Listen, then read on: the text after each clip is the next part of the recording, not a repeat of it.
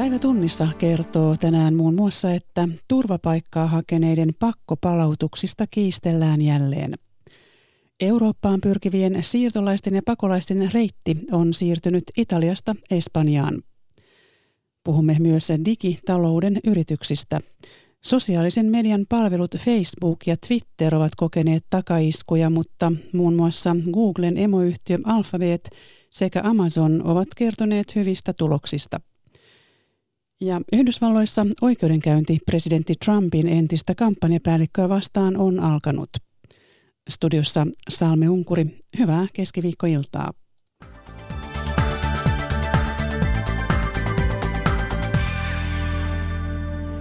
Turvapaikanhakijoiden pakkopalautuksista on syntynyt kiista. Vihreiden puheenjohtaja Touko Aalto vaatii hallitusta keskeyttämään kielteisen turvapaikkapäätöksen saaneiden pakkopalautukset. Sisäministeri Kai Mykkäsen mukaan keskeytyspäätös romuttaisi Suomen turvapaikkajärjestelmän. Kristiina Tolkki. Kiista pakkopalautuksista sai alkunsa, kun vihreiden lainsäädäntösihteeri Aino Pennanen päätti vastustaa tiistaina lennolla näkemänsä pakkopalautusta. Hän kieltäytyi istumasta paikalleen. Pennanen poistettiin koneesta. Vihreiden puheenjohtaja Touko Aalto puolustaa Pennasen toimintaa. Pakkopalautukset on väliaikaisesti keskeytettävä, kunnes on varmaa, että turvapaikkaprosessi takaa hakijoiden oikeusturvan sekä perus- ja ihmisoikeudet. Nyt kysymys on suomalaisen järjestelmän oikeusvarmuudesta. Sisäministeri kokoomuksen Kai Mykkänen pitää Aallon ajatusta yliampuvana. Mykkäsen mukaan Suomen turvapaikanhakijoiden oikeudet kestävät hyvin pohjoismaisen vertailun. Palautuksia hän ei aio keskeyttää. Se olisi kyllä täysin suhteeton toimi. Jos kokee ensimmäisessä päätöksessä ongelmia, niin Suomessa varsin matalalla kynnyksellä voi tehdä uusintahakemuksen. Jos sinänsä turvapaikkaan kielteisen päätöksen saaneita ei voitaisi palauttaa, niin silloin koko meidän turvapaikkajärjestelmä menettää merkityksensä. Suomi palautti viime vuonna 2600 ihmistä, reilut 500 oli pakkopalautuksia. Tänä vuonna määrän arvellaan nousevan. Joukossa ovat mukana esimerkiksi rikolliset ja vain pieni osa pakkopalautettavista on turvapaikanhakijoita. Vihreiden Touko Aallon mielestä hallituksen turvapaikapolitiikassa näkyy yhä perussuomalaisten Jussi halla kädenjälki. Keskusta ja ennen kaikkea kokoomus ovat jääneet vähän panttivangeiksi. Vaikka perussuomalaiset ovat hajonneet, niin hallitusyhteistyön nimissä siellä on silti vielä siniset, jotka jatkavat Jussi halla kynässä tulleen turvapaikkapolitiikan toteuttamista. Sisäministeri Kai Mykkänen sanoo, että hallitus on tänä vuonna nimenomaan panostanut turvapaikanhakijoiden oikeusturvaan. Esimerkiksi tulkkausta parannetaan. Lentokoneen mielenilmauksista Mykkänen ei ole innostunut. Ja aika pienikin häiriö lentokoneessa voi aiheuttaa aika merkittävän haitan muille matkustajille ja koko lentokentän toiminnalle myös muihin lentoihin. Espanjaan on tullut tänä vuonna isompi muuttovirta Afrikasta kuin Italian rannikoille. EUn rajavalvontavirasto Frontex arvelee, että Espanjasta muodostuu uusi pääreitti Eurooppaan pyrkijöille. Heinäkuun loppuun mennessä Etelä-Espanjassa oli pelastettu mereltä yli 20 000 ihmistä, yhtä paljon kuin koko viime vuonna yhteensä. Nada, nada. television, nada. You know, here it's not possible can I answer you many questions because you know sometimes police is coming here, I have to run away. Afrikkalainen katukauppias Madridissa pahoittelee, ettei ehdi nyt puhua, kun on poliiseja nurkilla. Pitää ehkä juosta pakoon. Monet Saharan eteläpuolisesta Afrikasta tulleet elättävät itseään katukaupalla Espanjan suurissa kaupungeissa. He ovat yleensä ilman oleskelu- ja työlupaa ja myyvät tavaraa, jonka alkuperää tuskin itsekään tietävät. Heidän palauttamisensa lähtömaihin on vaikeaa ja heitä tulee lisää juuri nyt erityisen paljon – Espanjaan on tullut tänä vuonna jo isompi muuttovirta Afrikasta Välimeren yli kuin Italian rannikoille. Espanjan meripelastus ja merivartiosto ovat pelastaneet yli 20 000 tulijaa, usein pienistä kumiveneistä, joita lähtee lähinnä Marokosta. Määrä on yhtä suuri kuin koko viime vuonna yhteensä ja tulijoita riittää useita satoja lähes päivittäin. EUn rajavalvontavirasto Frontex arvelee, että tämä on Eurooppaan pyrkivien uusi pääreitti, etenkin sen jälkeen kun Italia alkoi estää Libyan kautta tulevien pääsyä satamiinsa.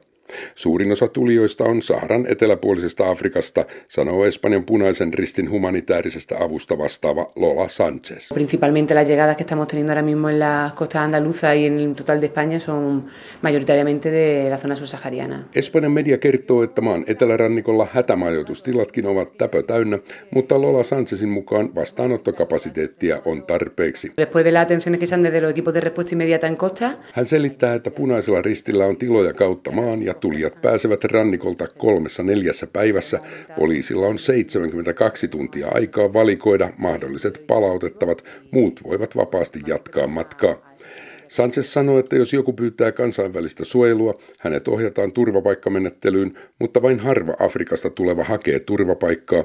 Turvapaikkahakemuksia jätettiin Espanjassa viime vuonna ennätysmäärä, yli 30 000, mutta hakijoista kolmasosa oli Venezuelasta, muita isompia ryhmiä olivat kolumbialaiset, ukrainalaiset ja Syyrian sotapakolaiset, joita tulee Espanjaan lähinnä maitse. Madridista Jyrki Palo.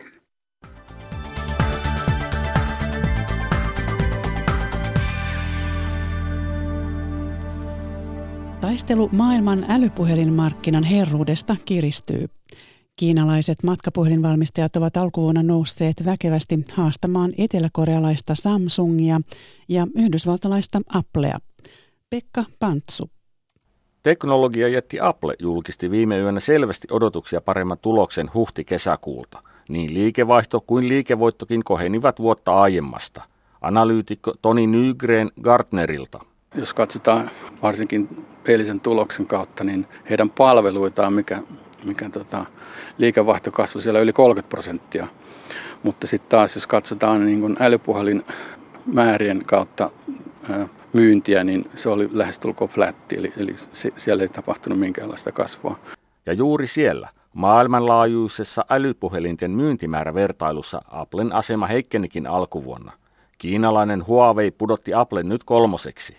Korealaismerkki Samsung on edelleen markkinajohtaja, mutta etumatka on kaventunut jo hyvän aikaa. Huawein ohella kärkiviisikossa on kaksi muuta kiinalaismerkkiä. Toni Nygren. Kyllä no, kiinalaisten tulo on, näyttää olevan todella vahvaa tuonne älypuhelinmarkkinoille. Kiinalaisen tuotteet on hyviä ja sitten aggressiivisella hinnoittelulla tulevat eri hintakategorioihin väkevästi, niin kaikki nämä yhdessä niin haastavat markkinajohtaja Samsungia sekä, sekä Applea omilla, omilla tuotteilla. Määrä ei ole kaikki. Mikä kärkimerkeistä kannattaa parhaiten ja tahkoa eniten rahaa? Kyllä se, kyllä se Apple on tota, johtaja tuolla ja kokonaisuutena ekosysteemipeli, missä heillä on laitteet, tabletit sekä älypuhelimet sekä sitten palvelut, App Storet ja mobiilimaksaminen, kaikki nämä yhdessä, niin Apple kyllä vie tuon kategorian selvästi. Oman mausteensa markkinaosuustaistoon tuo Yhdysvaltain ja Kiinan välinen tullikiista. Yhdysvallat suunnittelee kiinalaistuotteille yli tuplasti aiempaa korkeampia tuontitulleja. Toni Nygren. Jos se tapahtuu, niin kukaan ei siinä todellakaan voita, mutta, mutta amerikkalaiset laitevalmistajat siinä tulee todennäköisesti kärsimään. Ja jatketaan digitalouden yritysten tilanteesta. GAFA-lyhenteellä kuvattujen digitalouden yritysten Googlen, Applen, Facebookin ja Amazonin tulokset ovat viemässä yrityksiä osittain eri suuntiin.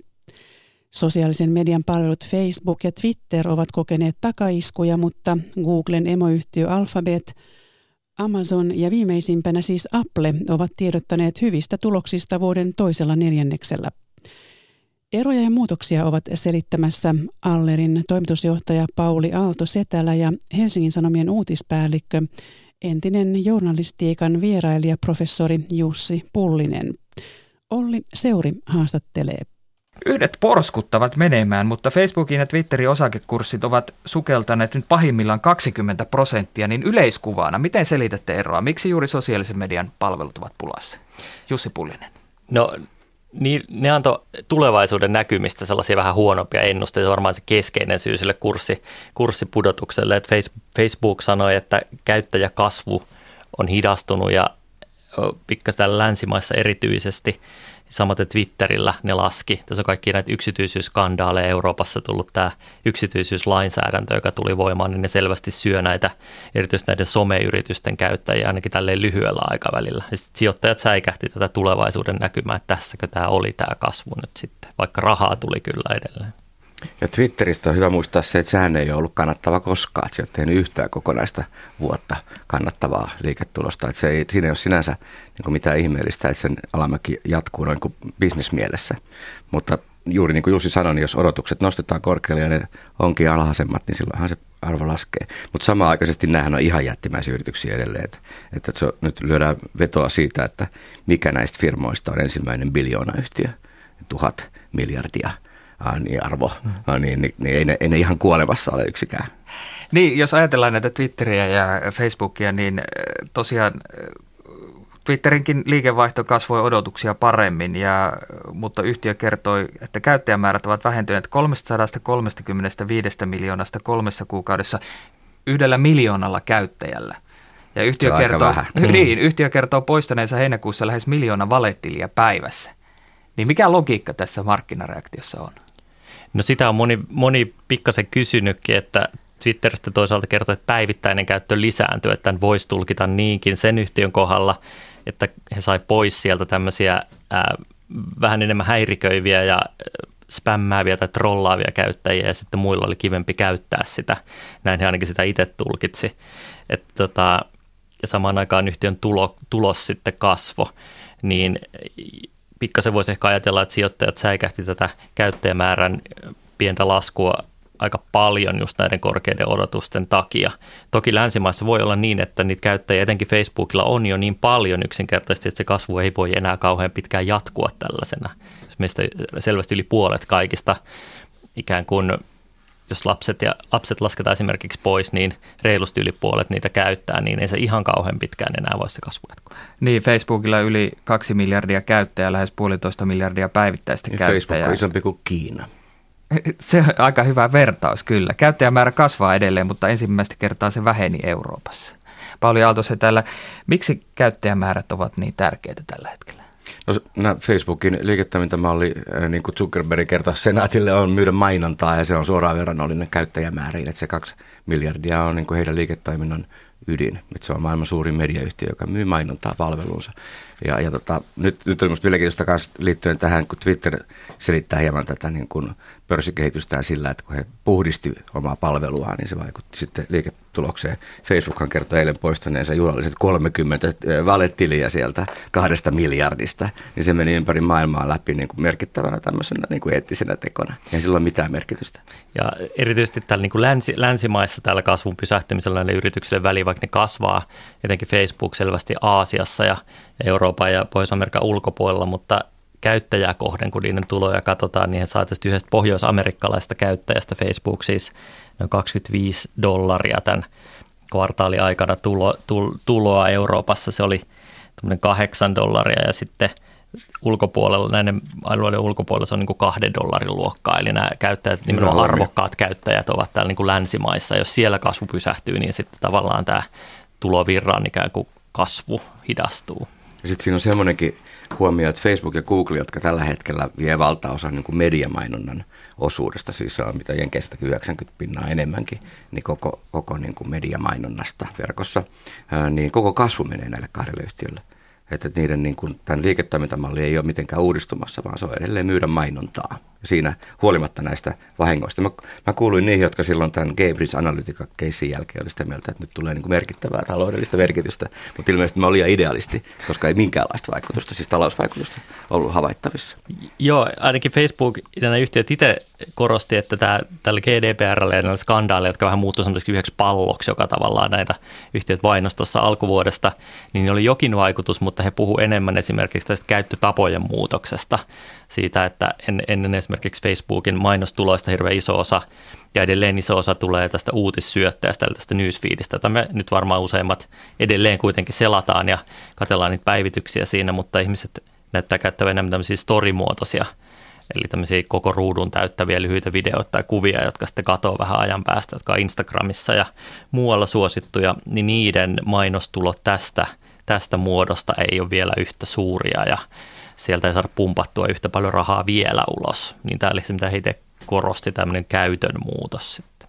Syvennytään kohta hieman enemmän Amazoniin, mutta eikö Amazonillakin ole nykyään mainostuloja?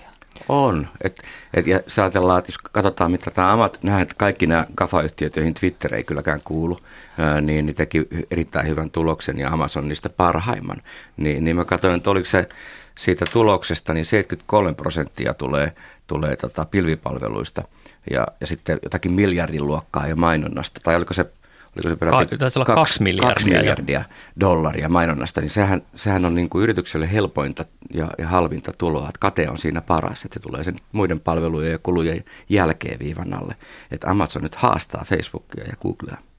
Amazon on eräällä tavalla tämmöinen näistä, näistä, näistä GAFA-yhtiöistä superyritys, joka tavallaan puuhaa vähän kaikilla aloilla, millä nämä muut. Että se on viihdeyhtiö, paitsi että se on kauppanyritys, se tarjoaa tällaista niin elokuvapalvelua ja ikään kuin viihdettä kiinnostunut urheiluoikeuksista, sitten se tosiaan myy mainontaa, joka syö Facebookin ja Twitterin ja perinteisen median ja YouTuben ja muun, muun mainosrahaa myös, ja he pystyvät tarjoamaan sitten etenkin tämmöisille mainostajille, jotka myy suoraan, niin aika houkuttelevia juttuja, kun ikään kuin suora yhteys sinne heidän kauppaansa, niin siinä näyttää olevan tosi kova, tosi kova kasvu, että se, se ikään kuin rynnistää kaikilla näillä alueilla, millä nämä muutkin, muutkin firmat on. Et siinä mielessä se on, on, on sellainen yritys, jota voi pitää olla, jos on vaikea nähdä semmoista heikkoa kohtaa suhteessa, koska katsoo vaikka Facebookin tai, tai tuo Twitterin toimintaa. Ja, ja kaikkien, kaikkien näiden yritysten ytimessä on kuitenkin sitten se data ja datan niin on. Jo kaikki, jos katsoo, että mikä näitä yhtiöitä yhdistää, niin ne on teknologiayhtiöitä, ne on alustayhtiöitä ja sitten ne on niin kuin datavetosia yhtiöitä. Ne on siinä ihan maailman huippu. Näistä heikkouksista Suomi Twitterissä on pari päivää keskusteltu siitä, onko Twitter mennyt pilalle taustalla New York Timesin politiikan toimittaja Maggie Habermanin julkinen ripittäytyminen Twitter-keskusteluista vetäytymisestä ja keskustelukulttuurin menemistä pilalle. Facebook on tietysti vielä Twitteriä pahemmin ryvettynyt valeuutista ja vaalivaikuttamisen kanssa, niin jos ajatellaan, että nämä yritykset eivät näe tällä välttämättä hirveän suurta merkitystä, niin miten te näette tämän politiikan ja poliittisen julkisuuden merkityksen? No ainakin Twitter tuntuu näkevän tällä itse asiassa hyvinkin suuren merkityksen, että yhtiö, yhtiön perustaja Jack Dorsey puhuu oikeastaan tästä tulosjulkistuksessakin vain ja tästä asiasta, että meidän pitää parantaa jotenkin tätä kulttuuria. Hän puhuu tällaisesta alustan terveydestä, että sen perusteella sitten poistetaan joitain käyttäjätilejä tai yritetään, he käyttää käyttäytymistieteilijöitä jopa apunaan tällä hetkellä, että yrittää löytää jotenkin tapoja, joilla se kulttuuri ja keskustelutapa muuttuisi. Niin kyllä, kyllä sillä selvästi, selvästi on vaikutusta näihin yrityksiin. Itsekin kun olin hetken pois nyt Twitteristä ja sinne palas, niin se, se oli jännä se tunne, oli sekä tullut tämmöiseen huoneeseen, jossa on sellainen omituinen jännittynyt, kiristynyt tunnelma, jossa ihmiset on koko ajan vähän niin kuin reunalla ja mm. mikä vaan keskustelu tuntuu leimahtavan sille aika nopeasti semmoiseksi aika kovaksi ikään kuin vastakkainasetteluksi. Sitä on vaikea selittää, mistä se tunne syntyy, mutta sellainen tunne tuli, kun sinne takaisin sukelsi. Ja toivoisin, että tutkijat tarttuisivat tähän ja pohtisivat, mitä, mikä meni vikaan. Me kaikki oltiin aika iloisia Twitterin tulosta, koska sehän niin kuin vapautti. Sillä oli merkitys niin kuin arabikeväässä ja sillä oli merkitys niin kuin sananvapauden niin kuin ja laajentumisesta niillekin, joilla ei ole valtaa ja niin poispäin. Mitä, mitä me on nyt sössitty siellä vai onko mitään? Niin se on jotenkin, että on, on, onko syy, ollaanko me syyllisiä, onko, onko tämä ihmisen ominaisuus, että me vaan yksinkertaisesti ollaan niin riitasta sakkia sitten, kun joku on, joku on eri mieltä. Vai onko, niin, annetaan mahdollisuus. Vai, vai, vai onko, tekni, onko, sitten, onko siinä tekniikassa jotain, että meidän on pakko kerätä pisteitä meidän omalle tiimille, että niin, me ollaan niin. jakauduttu tällaisiin se, joukkoisiin, vai jotenkin nämä yhdessä vaikuttaa siihen ilmapiiriin. Oletko nähnyt mitään tutkimuksia siitä, että minkälaista keskustelua palkitaan, koska on niin silmämääräistä. Mä en löytänyt, kyllä mä katsoin Turun yliopistonkin, siellä on paljon tutkittu Suomi 24 ja Facebookia ja muuta, mutta en löytänyt tuosta, että siitähän meitä palkitaan, mitä niin kuin mm. tiukemmin ja rumemmin puhutaan, enemmän tulee tykkäyksiä omalta leiriltään. Joo, ja sitten tässä nämä algoritmit tietysti tulee ikään kuin kuvaan mukaan, että mitä ne nostaa. Ne tuntuu nostavan tällä hetkellä sellaisia asioita, joita, joita tykätään paljon ja jotka, jotka herättää niin sanotusti keskustelua tai, tai tota jakoja ja sitten yleensä tämmöiset niin jakavat jakavat kysymykset herättää nimenomaan niitä tunteita ja sitten nämä algoritmit ikään kuin nostaa sitten niitä aiheita, kun onnistut jotakin jakavaa, jakavaa ikään kuin sanomaan. Ja helpoiten sitten tietysti kerät niitä tykkäyksiä myös ikään kuin sille omalle huutosakille tai omalle joukkoille keräämällä niitä mm. pisteitä, niin se hirveän helposti muodostaa tämmöisen kierteen, josta tulee tänne polarisaation kierteestä ehkä puhutaan. Totta. Ja se on myös Facebookissa. Että mä olen sitä mieltä, että Twitter poistaisi vihapuhetta parhaiten niin, että heittäisi Donald Trumpin ulos koko palvelusta. Tähän liittyy kyllä kysyttävä, että miksi Twitterin vastaus tähän poliittiseen paineeseen näyttää niin erilaiselta kuin Facebookin? No tota, Twitterillä on oikeastaan yksi palvelu. Facebookilla on tavallaan siellä Facebookin päätuotteenkin sisällä. Nyt ei puhuta Instagramista tai WhatsAppista, jotka se myös omistaa, vaan siitä ihan Facebookista itsestään, niin melkein niin kuin monta eri palvelua. Että siellä on tämä uutissyöte ja sitten on esimerkiksi nämä ryhmät, joista Mark Zuckerberg hirveästi tällä hetkellä puhuu. Että heidän vastauksensa tähän on ollut ikään kuin näiden ryhmien korostaminen, tämmöisen niin kuin paikallisuuden, että vaikka kaupunginosaryhmien tai niin kuin oman asuinkunnan tai, tai harrastusryhmän, niin kuin koira harrastajien ryhmän tai kesämökkipaikkakunnan ryhmien ikään kuin korostaminen ja tämmöisten ihmisten kannustaminen, jotka ei luo tällaisia, tällaisia ryhmiä, että heillä on ikään kuin vaihtoehtoja, ikään kuin paikkoja, joita he voi korostaa siellä palvelussa enemmän kuin Twitterillä. Käytännössä on vaan sitten se syöte siinä, mikä pyörii, jossa ihmiset keskustelee, että heidän tuotteensa on niin kuin kovin erilaisia. Että sen takia Twitterille on niin kuin äärimmäisen tärkeää pitää se yksi asia, joka heillä on jotenkin ikään kuin viihtyisänä paikkana ja turvallisena paikkana kun puhutaan digitaalisista markkinoista, Facebook on edelleen siis todella vahva ja siitä puhutaan samassa yhteydessä näiden Applen, Amazonin ja Googlen kanssa, niin mikä Amazonin ja Googlen liiketoimintamalleissa selittää niiden eri, eräänlaista ylivoimaisuutta ja nyt tällä hetkellä parempia tulevaisuuden näkymiä? Paljon Yksi ihan keskeinen juttu, minkä tähän nämä molemmat on kohta, niin, niin biljoonayhtiöitä – on se, että, että ne on ostanut määrätietoisesti koko ajan uutta teknologiaa itselleen. Että ei ne loppujen itse ole niin kauheasti kehittänyt. Android-järjestelmän niin Google osti itselleen. Molemmat on ostanut valtavan määrän nyt erilaisia keinoäly AI-yhtiöitä. Että ne on nähnyt vähän aiemmin kuin muut ja sen jälkeen panostanut. Mä katsoin, katsoin kun mä kirjoitan näistä kirjaa nyt, niin, niin mä oon yrittänyt löytää lisätietoa. Niin ne on ostanut tällaisia niin kuin yhtiöitä itselleen niin 131 miljardilla dollarilla viimeisen kymmenen vuoden aikana. Että ei se mitenkään sattumaa, että kyllä niistä joku onnistuu. Että, että niiden tämmöinen ylivertaisuus yrityksinä, että ne olisi jotenkin mm.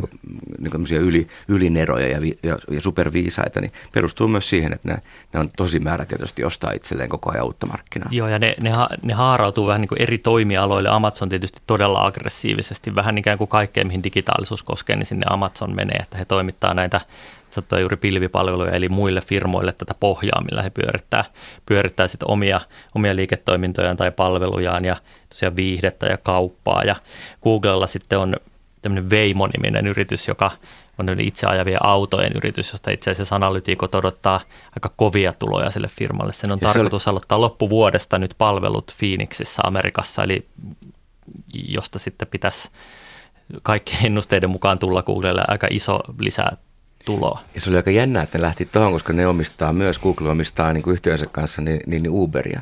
Että, että he on ollut tässä mukana, että ne etsii uutta. Mutta Google on musta haavoittuvaisempi kuin Amazon just tuosta Jussin sanomasta syystä, että se on kuitenkin mediatalo, se myy mainontaa.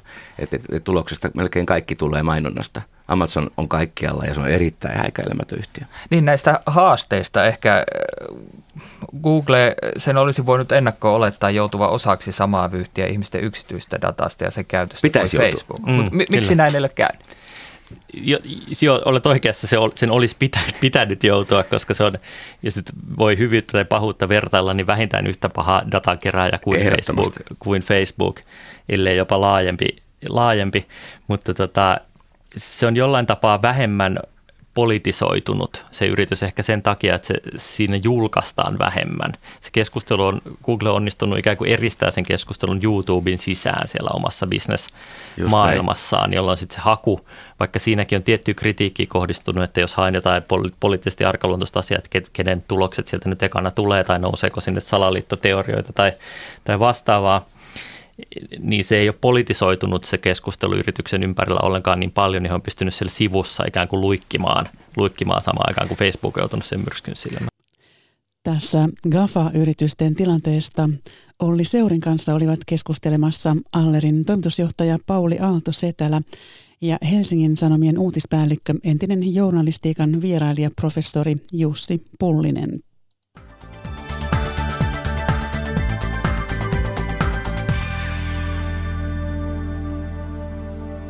Keskiruotsin Jysdaalissa elämä palautuu pikkuhiljaa normaaliksi, vaikka metsäpalojen sammutustyöt jatkuvat vuorokauden ympäri. Noin 300 palomiestä työskentelee metsissä ympäri vuorokauden. Pari viikkoa sitten evakuoidut asukkaat ovat nyt saaneet palata koteihinsa viidessä pikkukylässä. Yksi heistä on suomenruotsalainen Gulbrit Nyman. Evakuointikäsky kävi tasan kaksi viikkoa sitten. Metsäpalo lähestyi Korbölen pikkukylää Jysdaalissa Keski-Ruotsissa kolmesta suunnasta. Suomenruotsalainen Gulbrit Nyman oli tuntenut savun hajua kotipihassaan jo muutaman päivän. Silti tilanne tuntui epätodelliselta. Det var precis som om något slog slint. Jag, jag visste ingenting. Jag Tuntui siltä kuin päässäni olisi lyönyt tyhjää, Ylbrit Nyman kuvailee. Hän otti laukkunsa esille, mutta ei tiennyt mitä pakkaisi. Laukkuun päätyi vähän vaatteita. Evakuoinnin ajaksi Nyman muutti aikuisen tyttärensä luo. Huoli kodista oli mielessä koko ajan. Jag tänkte, ja, kommer jag tillbaka så kommer jag. Ajattelin, että jos pääsen takaisin, pääsen takaisin, Nyman selittää. Mitään ei voinut tehdä, piti vain toivoa parasta. Jysdalin metsäpalot kuuluvat Ruotsin nykyhistorian pahimpiin. Maasto on ollut tulessa jopa sadan neliökilometrin alueelta. Sammutustyöt ovat yhä käynnissä ja metsässä työskentelee kolmisen sataa palomiestä vuorokauden ympäri. He saivat palon hallintaansa viikon alussa ja viiden kylän evakuoidut asukkaat ovat saaneet luvan palata koteihinsa. Det var glädje, stora mått. Olin todella iloinen, mutta myös vähän jännittynyt, Nyman tunnustaa. Hän ei ollut saanut mitään tietoa siitä, oliko hänen kotinsa säilynyt ehjänä. Helpotus olikin suuri, kun kaikki oli kunnossa. Jag har mest njutit. Gott och små lätt hela tiden. Gulbrit Nymanin ensimmäiset päivät kotona ovat olleet silkkaa hymyä. Ainakaan Korböölessä palo ei ole tuhonnut yhtään taloa. Paula Tapiola, Korböle, Jysdal. Sitten Yhdysvaltoihin, jossa on alkanut oikeudenkäynti presidentti Donald Trumpin entistä kampanjapäällikköä Paul Manafortia vastaan. Häntä syytetään useista talousrikoksista. Manafort on ensimmäinen oikeuteen joutunut henkilö erikoissyyttäjän johtamassa Venäjä-tutkinnassa. Kourallinen mielenosoittajia oli kerääntynyt oikeustalon eteen Aleksandriassa Washingtonin kupeessa. Nyt on Mullerin aika, luki yhden kyltissä. Erikoissyyttäjä Robert Mullerin johtamassa Venäjä-tutkinnassa ensimmäinen oikeudenkäynti alkoi eilen. Syytettyjen penkillä on Trumpin entinen kampanjapäällikkö Paul Manafort. Manafortin saamat syytteet eivät tosin liity Venäjään eikä Venäjän vaalivaikuttamiseen, vaan Manafortin aiempiin toimiin Ukrainassa. Syytteiden mukaan Manafort piilotti ulkomaisille pankkitileille kymmeniä miljoonia Ukrainasta saamiaan rahoja kiertääkseen Yhdysvalloissa veroja. Manafort voi joutua jopa 30 vuodeksi vankeuteen, jos todetaan syylliseksi. Erikoissyyttäjä Mallorin onkin arvioitu toivovan, että oman tilanteensa helpottamiseksi Manafort voisi antaa Mallorin tutkijoille tietoja Trumpin kampanjan toiminnasta venäläisten kanssa. Manafort johti Trumpin presidentin vaalikampanjaa pari kuukautta. Hän osallistui tuolloin yhdessä Trumpin pojan ja vävyn kanssa Trump Towerissa tapaamiseen venäläisten kanssa kesällä 2016. Tuo tapaaminen on Mallorin Venäjä-tutkinnan keskiössä. Jälkeenpäin on selvinnyt, että venäläiset olivat tapaamisen saadakseen luvanneet vastaehdokas Hillary Clintonia tahraavaa aineistoa. Trump on sanonut, ettei tiennyt tapaamisesta. Trump on myös viime kuukaudet etäännyttänyt itseään entisestä kampanjapäälliköstään ja painottanut, että Manafort työskenteli hänelle vain hyvin lyhyen aikaa.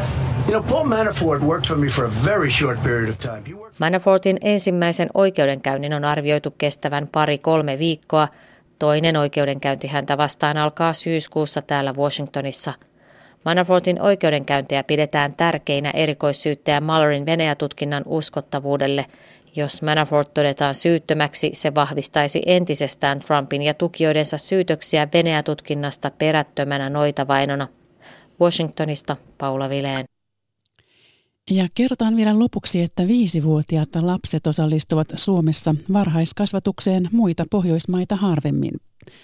19 kuntaa haluaa tänä syksynä lisätä viisivuotiaiden varhaiskasvatusta tarjoamalla heille maksutonta esiopetusta.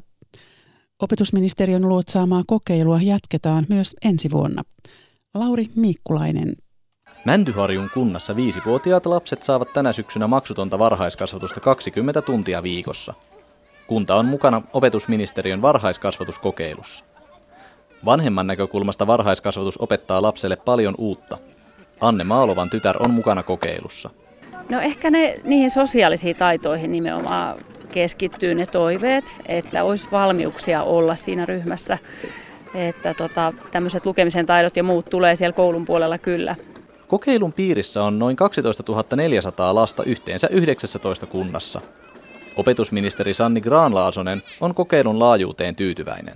Tämän hallituksen aikana on ensimmäistä kertaa laajemmin kiinnitetty huomiota varhaiskasvatuksen osallistumisasteeseen, joka on Suomessa verrattain matala ja erityisesti pohjoismaisessa vertailussa Suomen osallistumisaste on erittäin, erittäinkin matala. Ja tavoitteena on se, että tulevaisuudessa jokainen lapsi pääsisi osallistumaan varhaiskasvatukseen, koska sillä on positiivisia vaikutuksia lapsen kasvulle ja kehitykselle ja myöskin myöhemmälle oppimiselle. Kuntien intoa jarrutti se, että kokeilu toi niille lisäkuluja. Mäntyharjun sivistysjohtaja Suvi Pirnestoivanen uskoo, että panostus kannattaa. Meillä tuollaista 75 prosenttia ja 80 prosenttia on suurin piirtein se määrä, joka, joka lapsista osallistuu varhaiskasvatukseen. Tällä on nyt päästy reiluun 90. Se on ihan hyvä, jos ajatellaan sitä, että, että pyritään tarjoamaan se vertaisryhmä lapsille ja, ja mahdollisesti seulomaan myös sitä, että kuka tarvitsee tukea varhaisessa vaiheessa. Mutta ei se tietenkään poista sitä, että aina, aina osa jää ulkopuolelle. Viisivuotiaiden varhaiskasvatuksen kokeilulla kerätään myös tietoa avuksi pohdintoihin siitä, pitäisikö esiopetus tulevaisuudessa laajentaa kaksivuotiseksi. Anna Maalova pohtii, että hänen tyttärelleen Palinalle hyöty on arkisempi. Palina on itse halunnut tosi innolla jo lähteä mukaan. Hänellä on vanhempia sisaruksia, jotka on jo tuolla koulussa ja heillä on omia kavereita, niin sitten on kova kaipu, että saisi jo myöskin semmoisia omia ystäviä. Ja tähän raporttiin päättyy keskiviikon päivätunnissa. Mukavaa loppuiltaa.